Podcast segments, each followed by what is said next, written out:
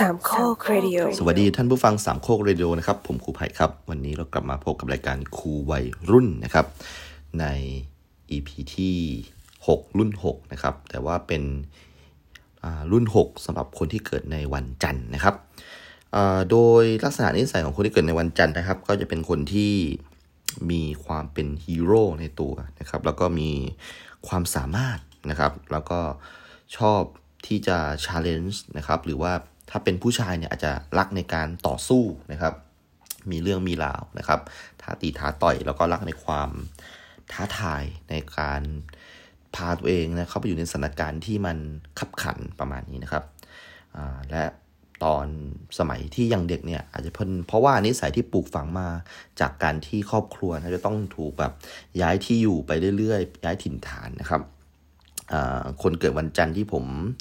สนิทมากๆนะครับ ก็คือเพื่อนผมคนหนึ่งครับชื่อนครนะครับนครเนี่ยเป็นลูกนะครับของปลัดนะครับท่านหนึ่งที่ย้ายมาจากทางปัตตานีนะครับ แล้วก็มาอยู่ที่ยะลานะครับ เพื่อรับตำแหน่งที่ถือว่า C มันสูงกว่านิดนึงอะไรประมาณนี้นะครับ นครเนี่ยเป็นเด็กที่รวยมากนะครับ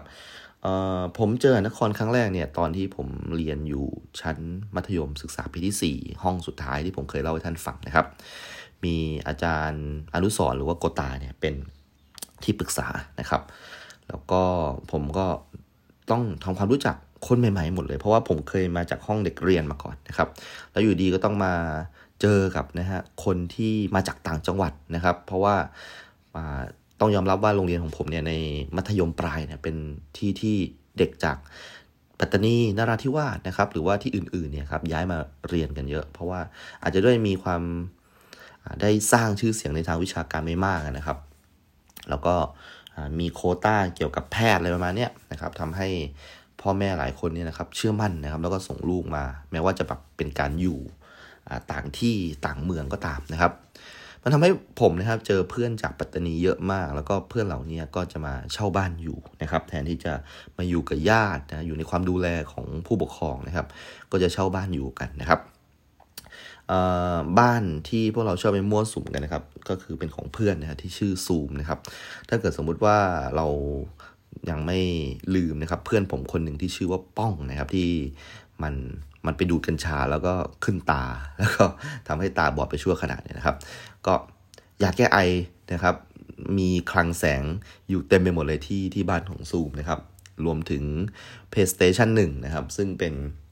เครื่องเล่นเกมแห่งอนาคตเลยในยุคนั้นนะครับ ก็มีอยู่ที่บ้านของซูมเช่นเดียวกันนะครับจะมีอะไรสนุกนะครับไปกว่าการนั่งอ่านนะครับข่าวในเพจเจอร์นะครับเเชื่อว่าคนที่ฟังรายการครูวัยรุ่นเนี่ยอยู่ในรุ่นราวคราวเดียวกับผมแหละนะครับ แล้วก็เราไม่ได้ใช้ช่วงชีวิตนะครับในวัยมัธยมนะครับ มัธยมต้นเนี่ยหลักๆเลยนะครับ ก็คือเราไม่ได้ใช้ชีวิตโดยการเล่นมือถือ แน่นอนนะครับ เราจะมีสิ่งที่เรียกว่าวิทยุติดตามตัวนะครับ หรือว่าเพจเจอร์เพจเจอร์นั้นในยุคนั้นนะฮะประมาณปี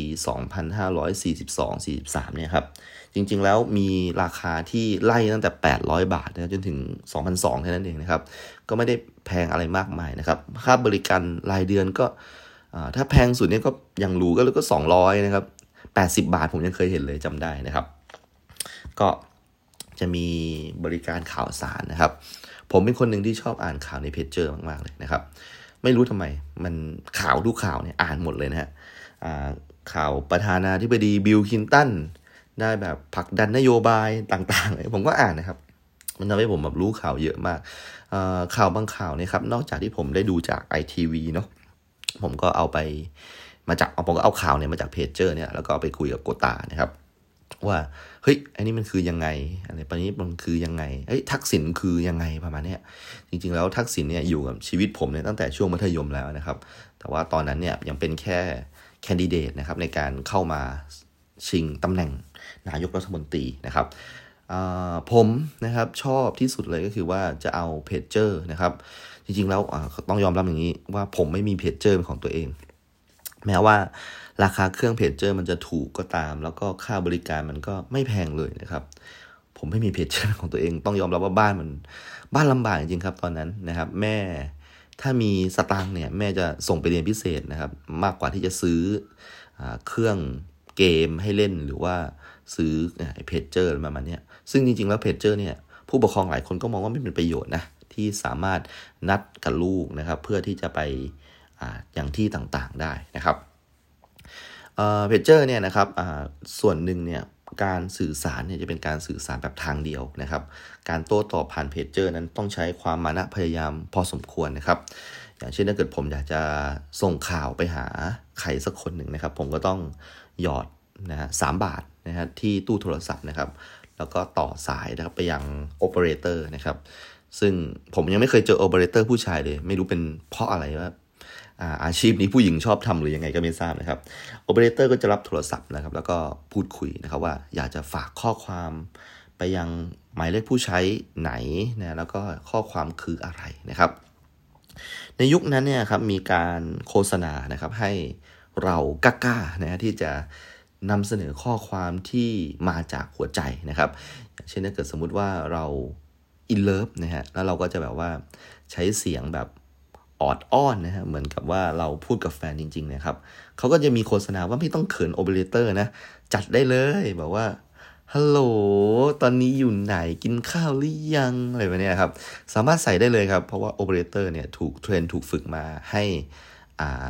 เขาเรียกว่าไงทำงานสื่อสารเท่านั้นนะครับเป็น medium ที่ไร้ความรู้สึกนะฮะ เพราะฉะนั้นเขาก็จะแบบไม่เก็บเรื่องเราไปพูดต่อไปเม้าท์ต่ออะไรประมาณนี้นะครับ เพราะว่ามันเป็นงาน แล้วก็เขาก็ทำงานอย่างมืออาชีพนะครับ ผมนะฮะไม่ค่อยได้ส่งข้อความนะครับผ่านเพจเจอร์ไปหาเพจเจอร์อีกเครื่องหนึ่งสักเท่าไหร่ เพราะว่าผมไม่มีเพจเจอร์เป็นของตัวเองนะครับถ้าจะมีก็อาจจะยืมเพื่อนนะฮะก็คือเพจเจอร์ของนครนี่แหละนะครับความสุขของผมก็คือในช่วงเวลาพักเที่ยงนะครับ เราจะมีการเตะฟุตบอลพลาสติกกันนะครับในอาคารกีฬานะครับ ฟุตบอลพลาสติกเนี่ยมันก็เรียบง่ายมากก็คือเอารองเท้านะฮะสองข้างมาตั้งเป็นโกนะครับแล้วก็ซื้อลูกฟุตบอลนะครับจากข้างๆโรงเรียนนะครับข้างๆโรงเรียนผมเนี่ยจะมีคนขายไอติมอยู่นะครับเป็นไอติมที่เป็นไอติมแช่เย็นอะไอติมจะว่ายังไงไอติมรสถั่วดำอะไรแบบเนี้ยนะครับไม่ได้เป็นไอติมวอลอย่างนี้นะผมก็แกแกเป็นแบบคนที่ตาบอดข้างหนึ่งนะครับ แกชื่อตาปันนะครับ ผมก็บอก ปันปันตอนนั้นแย่มากแกแก่เท่าแบบรุ่นพ่อผมได้นะครับ แต่ผมเรียกแกด้วยแบบชื่อแกเฉยๆนะปันปันปันซื้อบอลให้หน่อยดิตาปันก็มองมาที่ผมนะครับ แล้วก็ตาปันเนี่ยจะมีเลดการ์ดนะฮะในการไปซื้อลูกบอลพลาสติกนะครับ ซึ่งตรงกันข้ามโรงเรียนผมเนี่ยจะเป็นปั๊มเอสโซนะครับ แล้วก็จะมีไทเกอร์มาร์ทนะครับ ซึ่งมีบอลพลาสติกขายอยู่นะครับ ปันปันซื้อบอลพลาสติกให้หน่อยที่เอสโซ ให้เลยยี่สิบนะครับ นี่คือเหรียญการ์ดที่ปั่นจะเริ่มทำงานนี้นะครับตะปั่นตะปั่นนะครับจะเริ่มทำงานนี้ แกก็จะเดินข้ามถนนไปซื้อให้ ทั้งที่ทั้งที่ลูกบอลเนี่ยลูกประมาณสักแปดเก้าบาทประมาณนี้นะครับ ก็ให้ปั่นไปเลยยี่สิบนะครับ เพราะว่าเงินนี้เป็นเงินที่พวกเรารวบรวมกันมานะครับ ก็จะเตะฟุตบอลพลาสติกกันนะครับในอาคารกีฬานะครับ แต่ว่าด้วยดีมานสปายนะครับที่เยอะกว่าความต้องการของตลาดนะครับทำให้จำนวนทีมนะฮะมัน ไม่ลงตัวมันจะมีแค่ 2 ทีมเท่านั้นที่จะได้เป็นผู้เล่นนะครับในขณะที่เรามีกันตั้ง 5 ทีมนะครับเพราะฉะนั้นใครที่ยิงเข้านะครับก็จะต้องเล่นเล่นต่อ ส่วนผู้แพ้ก็นั่งรอกันไปนะครับ เพราะฉะนั้นการนั่งรอต่อทีมเล่นบอลเนี่ยนะครับ การได้อ่านข่าวในเพจเจอร์เนี่ยมันคือสุดยอดมาก ๆ เลยนะครับแรกๆเนี่ยผมก็แค่สนใจข่าวกีฬาข่าวบันเทิงนะครับ ก็จะมีขึ้นมาเป็นวงเล็บวงเล็บนะฮะผลฟุตบอลพรีเมียร์ลีกวงเล็บปิด แมนยูเสมอเอเวอร์ตันสองสองนิวคาสเซิลชนะวิมเบิลดันสองศูนย์ลีดส์ยูไนเต็ด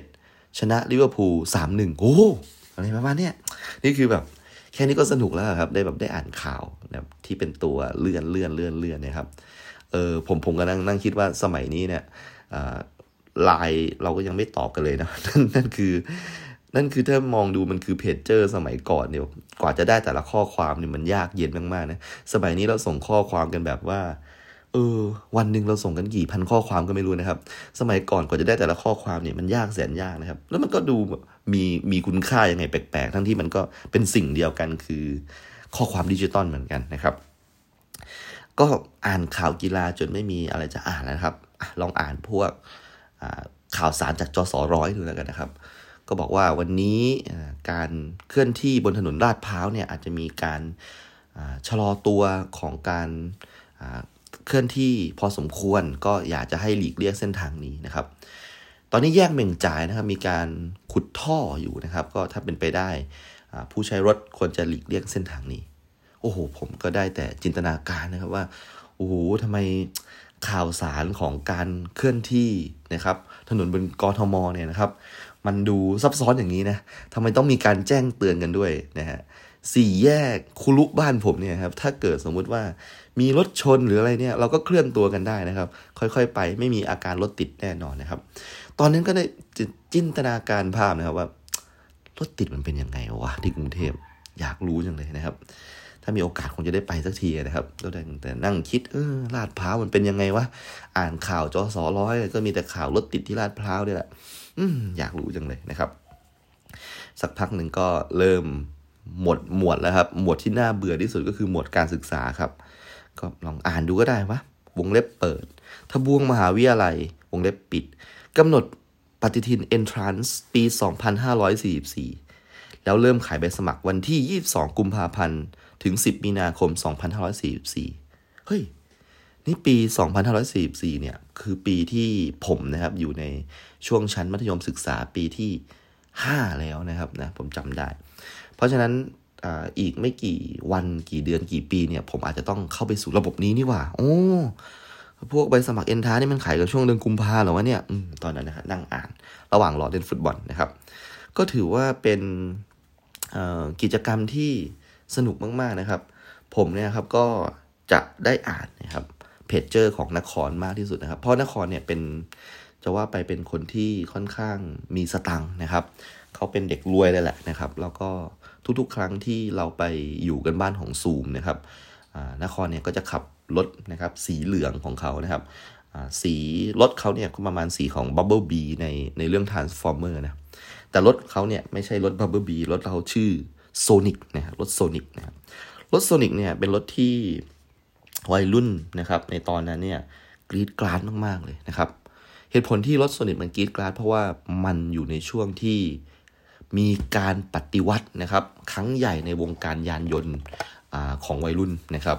รถโซนิกเป็นรถที่เริ่มมีการใช้ระบบการเขาเรียกอะไรปรับอุณหภูมินะครับในการทำให้ห้องเครื่องมันไม่ได้ร้อนจนเกินไปนะครับ โดยใช้ระบบหม้อน้ำซึ่งก็เป็นไอเดียของรถใหญ่เลยนะครับ ทีนี้พอเรามีหม้อน้ำเนี่ยมันทำให้รถโซนิกเนี่ยเร็วและแรงและขับได้นานมากขึ้นนะครับการมาของนครกับรถโซนิกเนี่ยครับมันทำให้พวกเราเนี่ยรู้สึกว่า โอ้โห นี่ขอว่ารถสี่จังหวะ 125ซีซีเห็นนะครับในโฆษณานะครับ วงบาซูนะครับ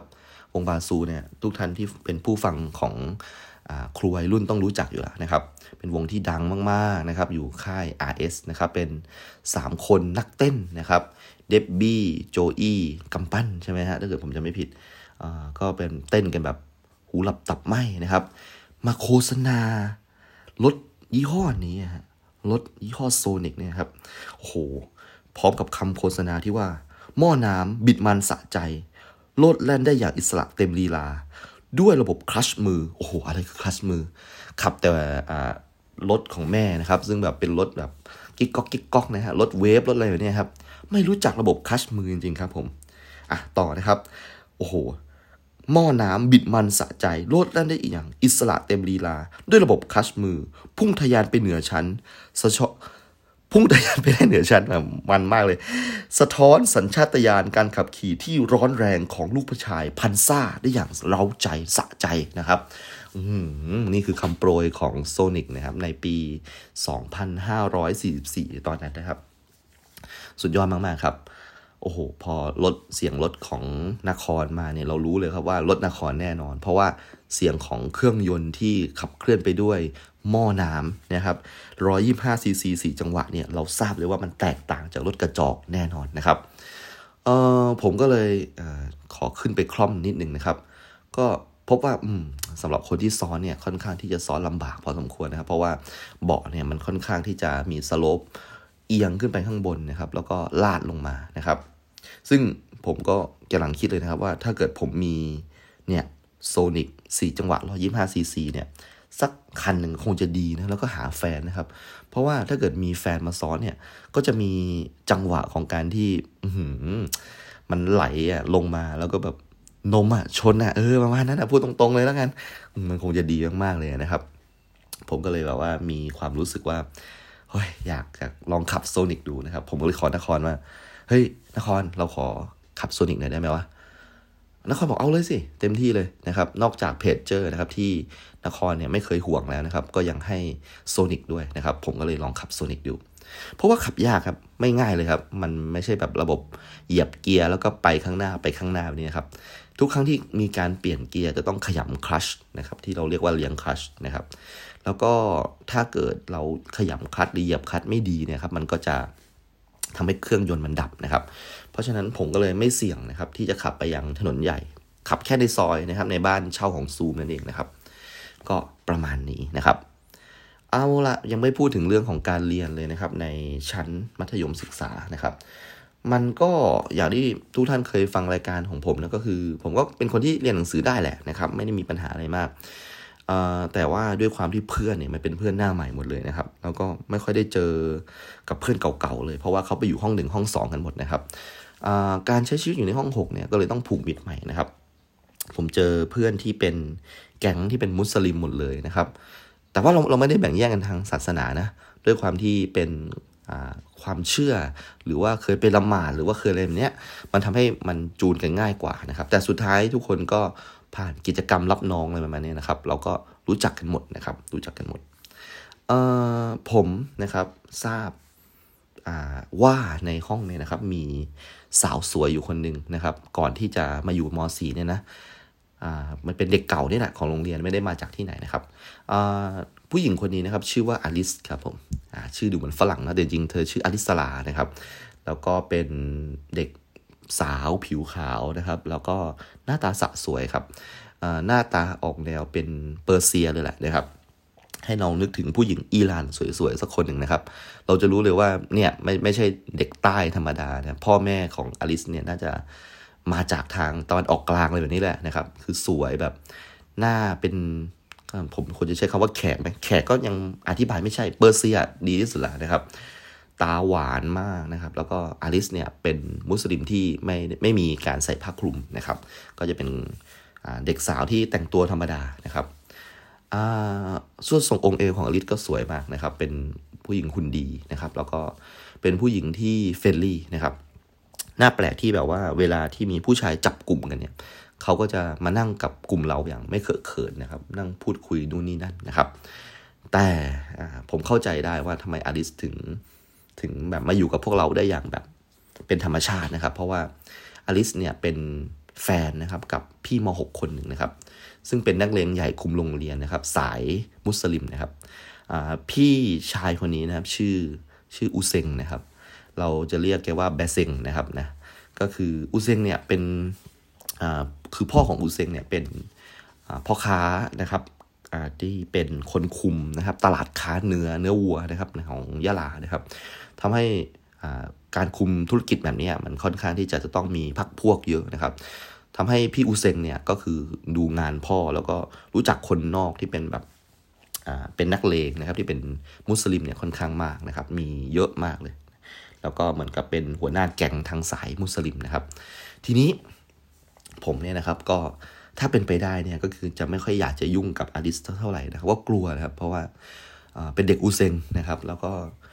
อลิสเนี่ยก็ชอบแย่ๆนะครับ อย่างเช่นว่าผมเนี่ยนะครับนั่งทำงานกลุ่มนะครับ แล้วก็นั่ง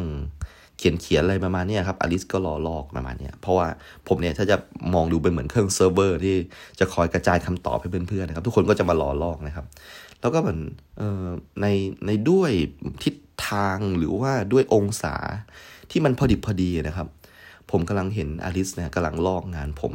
แล้วก็ก้มในองศาที่มันที่มันพอเหมาะพอดีมากๆเลยครับ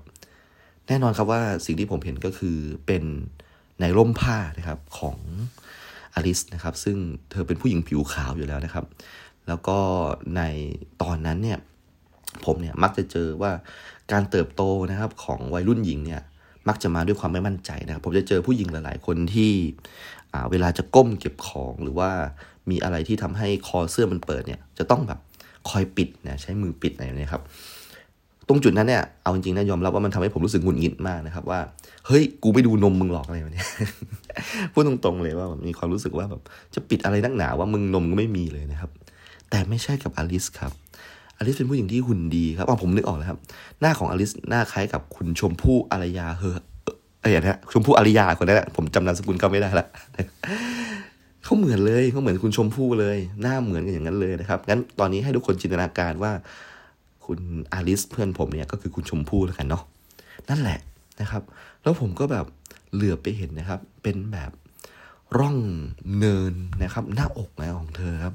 แล้วเธอปฏิเสธที่จะแบบใช้มือปิดนะฮะแล้วก็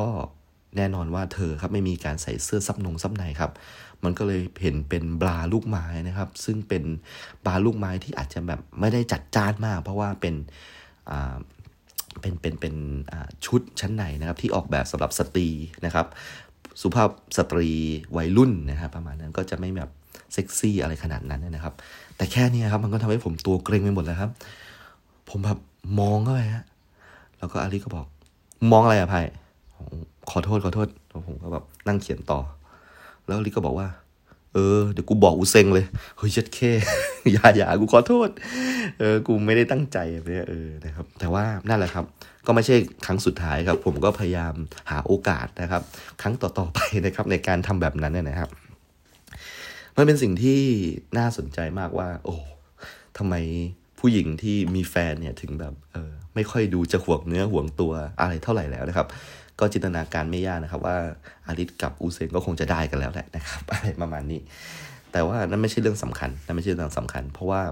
ที่สำคัญกว่านั้นก็คือว่ามันมีเหตุการณ์ที่ผมนะครับกับนครเนี่ยครับมาปรึกษากันนะครับ นครมาบอกว่า เฮ้ยไผ่ กูมีความรู้สึกว่ากูชอบอลิสว่ะ ผมก็บอกว่านครในฐานะที่กูเป็นเด็กเก่านะ กูแนะนำเลยว่ะว่ามึงอย่าไปยุ่งเลย มึงรู้หรือเปล่าว่าอูเซงอะโหดขนาดไหน คืออย่างนี้ตอนที่กูอยู่มอต้นนะ กูจำได้เลยว่า เนี่ยมันมีพี่บ่าวคนหนึ่งเนี่ยที่ไปมีเรื่องกับอูเซงอะเรื่องเนี่ยจบโดยการที่รถมอเตอร์ไซค์ของพี่บ่าวคนนั้นอะถูกราดน้ำมัน แล้วก็จุดไฟแล้วเผา เผาแบบเห็นเห็นเลยอะเผากลางโรงเรียนเลยอะซึ่งแบบทุกคนที่แบบมานั่งดูเนี่ยโอ้โหมีความรู้สึกถึง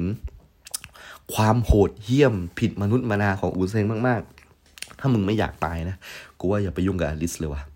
อูเซงแม่งโหดจริง แต่นครบอกว่ามันมีความรู้สึกว่ามันเป็นคนที่เกิดวันจันทร์ว่ะ คนวันจันทร์เนี่ยเป็นคนที่ชอบในความเสี่ยงชอบในการเอาตัวเองไปอยู่ในสถานการณ์ที่ขับขันอยู่แล้วนะครับ มันไม่กลัว มันไม่กลัวนะ เออ ก็ยังไงก็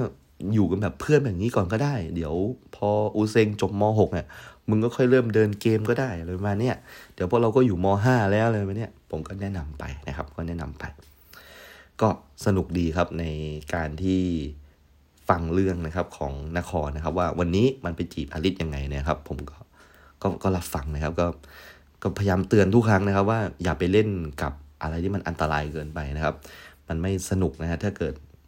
ไปยิ่งยิ่งยิ่งนครเป็นคนที่รักมอเตอร์ไซค์ด้วย ลองจินตนาการภาพโซนิกที่มึงรักสิเพื่อนเพื่อน มันแบบถูกทุบถูกกระทืบนะครับ แล้วสุดท้ายจบด้วยการล่าน้ำมันแล้วเผาไฟ มันไม่ตลกนะเว้ย นั่นรถมึงเลยนะเว้ย นั่นคือโซนิกสี่จังหวะร้อยี่ห้าซีซีที่มึงรักเลยนะเว้ย สีเหลืองกระชากใจ นครมันก็เชื่อฟังผมนะครับ โอเค อะพอเราเริ่มนะครับมีมอเตอร์ไซค์ที่สามารถขับไปได้ไกลๆนะครับ พวกเราก็เลยเริ่มวางแผนนะครับที่จะไปเที่ยวนะฮะในเขตที่เป็นนอกจังหวัดนะฮะโดยการขับรถตรงนี้ให้เร็วแล้วก็กลับมาทันเรียนนะครับในในคาบบ่ายนะครับในในครั้งแรกๆเนี่ยพวกผมเนี่ยเล่นกันว่าเราอยากจะใช้นะครับการ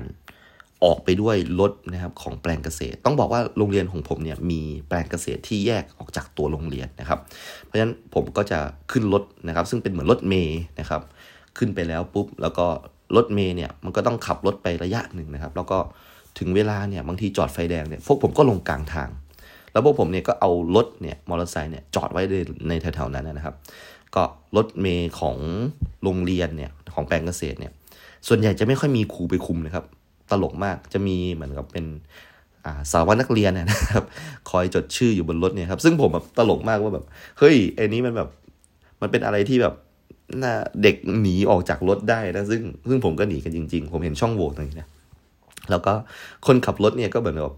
ทำเอาหูไปนาเอาตาไปไร่ครับ ไม่ยอมที่แบบจะเช็คชื่อพวกผมนะครับ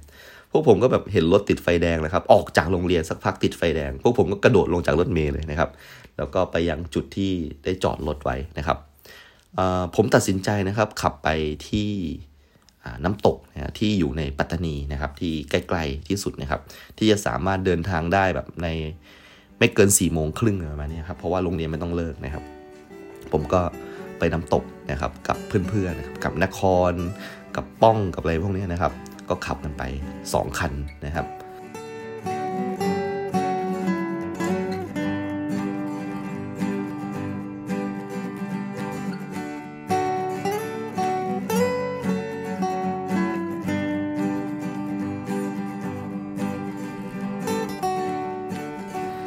ครั้งแรกก็แบบสนุกมากนะครับ ก็ไปน้ำตกช่วงแบบวันที่แบบเป็นเวลาราชการ ช่วงที่ทุกคนกำลังเรียนหนังสืออย่างค่ำเคร่งนะครับ ผมแช่ตัวนะครับอยู่ที่น้ำตกนะครับ แล้วก็มองหมูปลานะครับที่มาตอดนะครับ หัวแม่เท้ามาเนี่ยนะครับ แล้วก็น้ำนะครับที่มันเย็นมากๆ แล้วก็อากาศที่ดีมากๆนะครับ เพราะว่าในเวลานั้นไม่มีใครมาเล่นกับผมเลยนะครับ ถือว่าเป็นอะไรที่รู้สึกดีมากๆนะครับกลับไปนะครับ ก็ยังกลับไปทันเรียนวิชาภาษาไทยเลยครับ เพราะว่าวิชาแปลงเกษตรเนี่ยมันจะเป็น 2 คาบคู่ อย่างเช่นคาบ 3 คาบ 4 แล้วก็จะมีการให้มันชนกับช่วงกินข้าวพอดี เพื่อจะได้ใช้เวลานั้นในการเคลื่อนตัวกลับมาที่โรงเรียนนะครับ เพราะฉะนั้นในช่วงเวลาแค่ 3 ชั่วโมงเนี่ยผมสามารถไปเที่ยวน้ำตกได้นะครับแล้วก็กลับมาทันเรียนภาคบ่ายนะครับจำได้เลยว่าเคยเรียนภาษาไทยต้องออกไปพรีเซนต์หน้าชั้นนะครับ แล้วก็พยายามไปรีดนะครับ พวกน้ำพวกอะไรเนี่ยให้มันแห้งสนิทนะครับ เพื่อจะเข้าชั้นเรียน แต่ก็ยังจำได้เลยว่ามี ทรายนะครับ ค้างอยู่ในกระเป๋ากางเกงเลยนะครับเออเหมือนกับมีปูไตออกมาจากตัวตัวกระเป๋ากางเกงเลยก็เท่ดีนะครับนะอาจารย์ก็แบบงงๆว่าแบบไปทำอะไรมานะครับ ก็เป็นประมาณนี้นะครับ พวกผมก็เริ่มที่จะไม่สามารถออกไปด้วยรถประจำทางของโรงเรียนที่จะลังจะไปแปลงเกษตรได้ละเพราะว่าพอออกหลาย ๆ ครั้งเข้าเนี่ยนะครับ ก็ทำให้สารวัตรนักเรียนเนี่ยจดชื่อไปที่ฝ่ายปกครองนะครับ ฝ่ายปกครองก็มีโกตาครับโกตาก็เรียกผมมาคุยว่าทำไมทำอย่างนั้นน่ะเขาบอกว่าโกตาเราแบบอยากจะขับแบบโซนิกแบบเร็วๆ แรงๆ ไปน้ำตกอะ่ะ เออ เห็นในโฆษณามันเจ๋งเดีอะเออ มีบาซู ก็เลยแบบนครมันก็เลยบอกว่า เออเนี่ยรถมันอะมีหม้อน้ำถ้าเกิดสมมติขับไปเนี่ยเครื่องไม่น็อกแน่แบบขับเร็วๆ ได้ประมาณนี้เลยอยากจะลองโคตาครั้งเดียว ขอโทษด้วย ก็โคตาก็บอกว่า เออเนี่ย อ้นี่มันเป็นแค่แรงงานที่แจ้งมานะ ถ้ายังไงก็อย่าทำอย่างนี้อีกนะ เพราะว่ามันมันไม่ดีเนี่ย โกตาก็เดือดร้อนด้วยเป็นเด็กในที่ปรึกษาด้วยประมาณเนี้ยบอกครับครับครับไม่ทำแล้วครับ ก็ก็ประมาณนี้นะครับ ทีนี้สิ่งที่เกิดขึ้นก็คือผมก็นั่งนะครับ คิดคิดดูว่า เอ้ยแล้วจะออกยังไงว่าไม่ได้แบบใช้รถของโรงเรียนแล้วเนี่ยประมาณเนี้ยนครก็เลยบอกว่า เฮ้ย ไอ้ป้องมันชวนออกไปข้างนอกว่ะ ออกนี่เลยทางห้องละหมาดเนี่ย ปีนรั้วออกไปสไปเดอร์แมนไปไหมบอกเฮ้ยไปดิ ไปไปนะครับพวกเราก็เลยใช้วิธีการปีนออกกันนะครับ ตลอดเลยนะเวลาหนึ่งปีนะครับ แล้วก็ปลอดภัยตลอดนะไม่มีใครเคยจับเราได้เลยนะครับนะเราก็แค่เปลี่ยนที่จอดรถมาจอดข้างๆโรงเรียนนะครับ ไปจอดในกุฏินะของนะท่านพระอาจารย์บ้างนะครับ ที่เป็นวัดข้างๆโรงเรียน แล้วก็ขับโซนิกกันออกไปนะครับ หลาย ๆ ครั้งเนี่ยที่ผมเนี่ยออกไปเนี่ยครับ ก็จะแบบมีแค่กินข้าวนะครับ แล้วก็มีแค่หาบ้านเพื่อนบ้านสูบนะไปนั่งเล่นเกม นั่งเล่นวินนิ่งนะครับสักเกมแล้วก็ค่อยกลับมาที่โรงเรียนนะครับ แต่เรานะก็คิดถึงนะครับ การที่จะต้องไปไปไปน้ำตกกันอีกครั้งหนึ่งนะครับ ทีนี้สิ่งที่เกิดขึ้นก็คือว่า ถ้าเกิดเราจะไปน้ำตกเที่ยวนี้ นะครับนครมันมีความรู้สึกว่ามันอยากจะให้อาริสไปด้วย ผมก็บอกว่า เฮ้ย เอาจริงดิวะ เฮ้ย กูอยากให้อาริสไปด้วยวะผมก็นั่งคิดๆนะครับว่า มันจะปลอดภัยหรือเปล่าวะหนึ่งคืออลิสเป็นผู้หญิงนะครับ เราไม่ค่อยอยากจะให้ผู้หญิงปีนรั้วออกไปกับเราสักเท่าไหร่นะเลยกลุ่มผู้ชายประมาณเนี้ยเออแล้วแบบอลิสไปคนเดียวงั้นเหรอบอกเอ้ยเดี๋ยวเอาเพื่อนอลิสไปสักคนก็ได้นะครับ ผมนะครับ อย่างที่บอกว่าผมเนี่ยชอบอ่านเพจเจอร์ของนครมาก ๆ เลยนะครับ ผมก็เลยจำได้ว่าเมื่อสองสามวันก่อนหน้านี้ผมเห็นว่านครเนี่ยดูเหมือนมันจะไม่ธรรมดาแล้วว่ะกับการที่จีบอลิสในครั้งเนี้ยเพราะว่าอ่านในเพจเจอร์เนี่ยมีเหมือนกับเป็นรหัสนะครับ ผู้ใช้เนี่ยซึ่งผมเดาไม่ยากเลยว่าน่าจะเป็นอลิสนะครับ ส่งมานะครับ บอกว่า เออ อยากจะแบบออกไปข้างนอกด้วย เออยังไง ถ้าเป็นไปได้เนี่ยไปด้วยได้ไหมแบบเวลาออกไปข้างนอกอะไรประมาณนี้นะครับ ผมก็อ่านแล้วก็บอกเอ้า ชิบหายแล้ว ผู้หญิงมีใจด้วยนี่ว่ายังไงดีวะเนี่ยนะครับก็เลยมานั่งคิดกันว่าเฮ้ยเวลาที่เราออกเนี่ย เราจะเห็นยามเนี่ยที่อยู่ตรงป้อมเนี่ยเขาก็จะอยู่ตรงป้อมตลอดเลย เพราะว่าเขาเนี่ยจะแบบต้องดูแล คนเข้าคนออกโรงเรียนนะครับ เพราะฉะนั้นแกยามพวกเนี้ยจะไม่ค่อยแบบไปไล่ผมตอนช่วงปีนรั้วไปไล่จับเท่าไหร่เพราะว่าเขาเนี่ยกลัวจะเสียม้าตรงป้อมนะครับ ผมก็เลยคิดว่า เฮ้ย ถ้าเกิดสมมติเราไปขอยามออกเนี่ยตรงป้อมเนี่ยได้แบบวะผมก็ลองดูนะครับ ยามก็บอกว่า ไปเลยไปเลย มึงไปไหนก็ไปเลย มึงจะไปปีนรั้วตรงไหนก็ไปเลย เออ เหมือนยามแบบว่ารักรักป้อมนี้มากนะครับ ก็คือ ยอมที่จะแบบว่าให้ผม ไปปีนรั้วตรงไหนก็ได้ แต่เขาจะอยู่ที่ป้อมนี่แหละผมก็เลยคุยกับป้องกับนครว่า เฮ้ย กูว่านะทำไมเราไม่ลองทำอย่างนี้ดูวะ ยังไงวะ เนี่ย เราก็ไปที่ป้อมทำเป็นชวนยามคุยทำมันแบบว่า รอว่าเดี๋ยวผู้ปกครองจะมาเอาของมาให้ แล้วพวกเราก็แบบดูเวลาให้พร้อมกันเนี่ยเราก็นับเลย อะ สมมติว่าสิบโมงครึ่งเนี่ยพอสิบโมงครึ่งเราก็นัดเลย แล้วเราก็เดินออกไปดื้อเลย เฮ้ย กูว่ายามช็อกว่ะ ยามงงแน่นอน มันมันมันต้องแบบว่าแบบเป็นการออกนอกโรงเรียนที่เจ๋งที่สุดเท่ที่สุดแน่นอน ทุกคนซื้อไอเดียนี้ครับ มันเป็นไอเดียที่แปลกประหลาดดีครับนะฮะแล้วก็ไม่มีใครเคยลองทำครับ ผมก็เสนอเพื่อนไปนะครับ ทีนี้ผมก็ไปนะครับสิบเอ็ดคนนะครับ อยู่ที่ป้อมยามนะครับ รวมถึงนครและอลิสด้วยนะครับ ผมก็อะโอเค พวกคุณทุกคนพร้อมนะครับ เอ่อสิบเอ็ดคนนี้มีมอเตอร์ไซค์ครบทุกคนนะอะโอเค เหลืออีกสามนาทีอะโอเค เดี๋ยวเราชวนคุยนะอะสองนาทีแล้วอะพวกคุณเตรียมตัวนะหนึ่งนาทีอะไป ทุกคนเดินออก เดินออกไปจากป้อมยามแบบดื้อๆเลยครับ แล้วแบบในวันที่ช่วงนั้นน่ยยังไม่มีวงจรปิดหรืออะไรเนี่ยทำให้ยามแบบตกใจมากๆนะครับผมว่าพวกมึงเป็นเฮียอะไรเนี่ยอยู่ดีก็เดินออกกันหมดเลยนะครับ นะสิคนครับพวกเราเดินออกในช่วงแรกๆครับแต่ว่าพอต้องข้ามถนนมันก็ต้องถูกบังคับให้วิ่งอยู่แล้ว เพราะว่าเดี๋ยวรถมานะครับ เราก็จอดรถเรียบร้อย แล้วก็ขับไปอย่างรวดเร็วนะครับโอ้โหยามนี่แบบ คือผมเลี้ยวหลังไปมองยามนะครับผมจะเห็นว่ายามเนี่ยช็อกมากเลยครับประมาณสักสองสามนาทีที่ยามแบบไม่รู้ทำยังไงดีครับแบบช็อกไปเลยนะครับนะฮะแล้วหลังจากนั้นยามก็ตัดสินใจโทรหาฝ่ายปกครองนะครับ พวกผมก็ตัดสินใจแล้วว่าโอเค เดี๋ยวจะกลับมาแล้วก็ปีนรั้วกลับมานะครับ และนี่ก็เป็นการไปทะเลครั้งที่เท่าไหร่ไม่รู้นะครับ แต่เป็นการไปทะเลครั้งแรกของอลิสกับนครนะครับ แน่นอนว่าสิ่งที่ผมจินตนาการไว้ว่า การนั่งซ้อนท้ายโซนิกเนี่ยนะครับของอลิสเนี่ยนะครับอ่ามันเป็นเบาะนะครับที่ลาดลงมาแล้วก็ ผมก็เห็นนะครับว่าเนินอกที่ผมได้เคยสังเกตสังกานะครับ มันก็ได้ไปชนนะครับกับแผ่นหลังนะครับ อันแข็งแกร่งนะครับของนครตลอดการเดินทางนะครับ ไปยังน้ำตกนะครับ ผมได้ใหญ่ผมได้แต่จินตนาการว่าเป็นตัวเองนะครับ แล้วก็มีความรู้สึกว่าคงจะฟินไม่ใช่เล่นเลยนะครับ แน่นอนครับว่าพอเราทุกคนเนี่ยนะครับ ไปถึง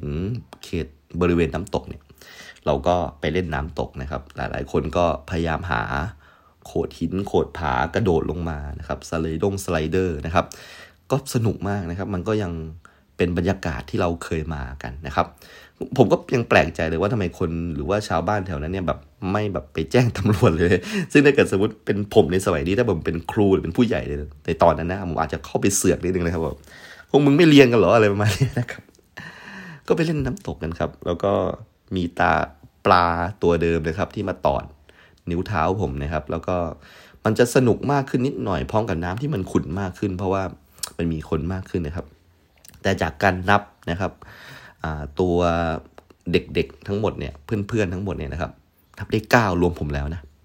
มันจะหายไปสองคนนะครับ แน่นอนไม่ต้องเดาเลยครับ นครกาลิสหายไปครับ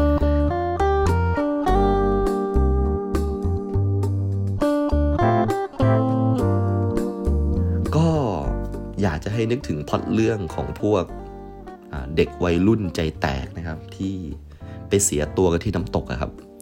มันไม่น่าเชื่อนะครับว่าเรื่องเหล่านี้เนี่ยมันมีแต่ในละครนะครับ แต่จริง ๆ แล้วพวกเราก็ทราบดีว่ามันละครมันก็สร้างจากชีวิตจริงนี่แหละนะครับ และส่วนหนึ่งก็คือไม่รู้ว่าใครเรียนแบบใครนะครับ แต่มันเกิดขึ้นจริงแล้ว บนน้ำตกแห่งนั้นนะครับผมนะครับกับเพื่อนอีกคนหนึ่งนะครับ ก็ได้แบบแอบนะครับไปดมดมมองมองนะครับ ผมก็เลยเห็นว่ามันมีเงาตะคุ่มตะคุ่มนะครับ อยู่ตรงตอไม้นะครับ ซึ่งแบบเป็นไม้ใหญ่ตรงนั้นนะครับ ผมก็เห็นเป็นฉากนะครับที่ค่อยๆพลอดรักกันนะครับของนครนะครับที่ได้ระดมจูบนะครับไปยังตัวเรือนล่างนะครับของอลิสนะครับซึ่งอยู่ในชุดนะครับที่อาจจะเป็นชุด นักเรียนชุดพละนะครับที่อาจจะไม่ได้เป็นผ้าที่บางมาก อาจจะเป็นผ้าที่ค่อนข้างหนาพอสมควรนะครับ แต่การระดมจูบนี้นะครับ มันก็อยู่มีผ้านะครับที่คอยกางกั้นไว้นะครับ แต่แน่นอนว่ามือของนครนะครับ ได้ล้วงเข้าไปในล่มผ้าแล้วนะครับ พวกเราได้แต่ดูแล้วก็จิตใจตื่นเต้นมากนะครับ ใจผมเต้นรัวเป็นกองเลยนะครับนั่งมองดูอลิสกับนครนะครับโอ้โหนี่มันคือ สุดยอดจริงว่ะเราไม่เคยเจออะไรแบบนี้เลยว่ะนะครับ แล้วก็เราก็จะนั่งมองดูจนถึงจุดที่เริ่มมีการนะครับอถอดนะครับเสื้อผ้าอาภรสักเล็กน้อยนะครับ แต่ว่าในการถอดเนี่ยมันไม่ได้เป็นการถอดที่หมดนะมันเป็นการถลกขึ้นมาในส่วนที่จำเป็นเท่านั้นนะครับ แต่ดูเหมือนว่านะครับอลิสจะจะจะจะเอามือนะครับ ห้ามนะครับ ไม่ให้ลุกล้ำเข้าไปยัง เขตเอกราชพิเศษของเธอนะครับ ก็คือบอกว่าแบบยังก่อนอะไรแบบนี้นะครับ ก็นครก็โอเคนะครับ ก็ถือว่าวันนี้เป็นพัฒนาการที่สุดๆแล้วนะครับ คิดดูสิครับว่าถ้าผมเป็นนครเนี่ยผมคงจะแบบว่าเสี่ยงหน้าดูนะครับที่แบบว่ากำลังจะได้นะครับกับแฟนนะครับของนักเลงนะครับ ที่โหดเหี้ยมที่สุดจังหวัดนั้นนะครับ ผมก็ได้แต่คิดในใจว่า อืมมอเตอร์ไซค์โซนิกของมึงคงจะปลอดภัยนะหลังจากนี้นะครับ ก็หลังจากนั้นนะครับก็มีการนัวเนียกันสักเป็นระยะใหญ่ ๆ นะครับ คุณอลิสเนี่ยครับก็เหมือนกับจะเหลือบมาทางพวกผมนะครับพวกผมก็หลบนะครับหลบกันแบบมีเสียงอะ่ะเออทำให้แบบมีพิรุษนะครับ แล้วก็เหมือนกับอ่าสองคนนี้ก็รู้สึกตัวว่าแบบอืมอาจจะมีใครแบบด้อมด้อมมองมองอยู่หรือเปล่าก็เลยเลิกกิจกรรมนี้ไปนะครับโอ้โหคืนนั้นนะผมบอกเลยผมนอนไม่หลับเลยนะครับ ได้แต่คิดวนไปวนไปในเรื่องนี้ครับ คิดวนไปวนไปนะครับทำไงก็นอนไม่หลับครับอาอาจจะต้องทำให้ตัวเองเพลียสักหน่อยนะครับ ก็เลยเดินไปห้องน้ำครับผม แล้วก็แปลงฟันล้างหน้านะครับ แล้วก็กลับไปเข้านอนนะครับมันเป็นเรื่องที่ติดอยู่ในความทรงจำจริง ๆ นะครับ ปรากฏว่าผมนะฮะก็เจอกับนครเมื่อเช้านะครับ แล้วนครก็บอกว่า มึงแอบดูกูเหรอบอกเออว่ะเพื่อนขอโทษ บอกเอ้ย ไม่เป็นไรหรอกกูก็จะเล่าให้มึงฟังอยู่แล้วโอ้จริงเหรอเออเป็นไงบ้างวะบอกอืมเชี่ยดีใช่ไหมเลยวะบอกมันเป็นว่าความรู้สึกนะครับเขาก็บรรยายความรู้สึกนะครับ จริงๆมันก็เหมือนกับที่ผมบรรยายนะผมไม่ไม่เล่าซ้ำแล้วกันเนาะแต่จะดูเป็นคนลามกนะฮะก็แบบตอนที่ผมนั่งฟังคำบรรยายอีกครั้งนะครับ ภาพมันก็กลับมาในหัวอีกครั้งหนึ่งนะครับ ก็เป็นอะไรที่ผมนะครับ รู้สึกว่า เออว่ะแม่งพลังวัยรุ่นนี้มันสุดยอดจริงว่ะคือถ้าจากจะได้สักอย่างมันก็ต้องได้ว่ะประมาณนี้นะครับ แต่นั่นแหละครับ ทันทีที่เรื่องเล่านะครับของผมนะครับ จบไป เรื่องเล่าของนครจบไปขอโทษครับ เสียงตามสายในโรงเรียนนะครับ ก็ประกาศนะครับ ชื่อของนักเรียนทั้งหมด 11 คนนะครับ ให้ไปพบกันที่ห้องปกครองนะครับ ผมไม่รู้เลยครับว่าช่วงที่เราได้เดินออกไปนอกโรงเรียนนะครับอาจารย์ที่ปรึกษานะครับของห้องนะครับก็คือโกตานะครับ ถูกเรียกนะครับว่าให้ไปรวมเด็กที่ห้องโฮมรูมแล้วก็เช็คชื่อว่าตอนนี้เนี่ยมีเด็กกี่คน ปรากฏว่าเด็กห้องโกตาหายเป็น 11 คนก็คือพวกผมนั่นเองนะครับทำให้รู้ว่ามีใครบ้างนะครับ ที่ไม่อยู่ในห้องเรียนในตอนนั้น พวกผมก็ถูกนะครับเรียกเข้าไปนะครับ สอบสวนนะครับ ว่าไปทำอะไรนู่นนี่นั่นนะครับ ทุกคนโดนหักคะแนนหมดครับ ทุกคนโดนหักคะแนนหมด แล้วก็สิ่งหนึ่งที่มันค่อนข้างเศร้ามาก ๆ เลยก็คือว่า ผมนะฮะเป็นหนึ่งในนั้น เพราะว่าโกตาเนี่ย ได้บอกผมแล้วว่า อย่าทำอีกนะแกมีความรู้สึกว่าผมไม่ควรไปคบกับเพื่อนกลุ่มนี้นะครับเหมือนกับผมควรจะไปคบกับพวกแบบแก๊งเด็กเรียนอะไรประมาณนี้มันก็มีเพื่อนตั้งหลายกลุ่มให้คบทำไมไปคบกับคนพวกนี้นะครับ ดูหน้าแกผิดหวังมากแกแบบหวังในตัวผมมากเลยนะครับ แกก็บอกว่าภัยอีกนิดนึงเนี่ยโดนออกแล้วนะ ผมก็บอกว่าครับ ผมขอโทษครับ แต่คิดดูสิครับท่านผู้ฟังครับให้ผมแบบอยู่โรงเรียนอะกับแบบ ออกไปน้ำตกแล้วก็แบบไปดูฉากนั้นนะครับ ผมว่าผมออกไว้ดีกว่า จริง ๆ นะฮะโคตาก็บอกว่า อืม เนี่ยครูเนี่ย คือแบบอยากจะแบบบอกไผ่ว่าครูหลายๆ คนเนี่ยเขาไม่ได้ห่วงไอ้สิบคนนั้นเลยเขาห่วงไผ่ที่สุดละ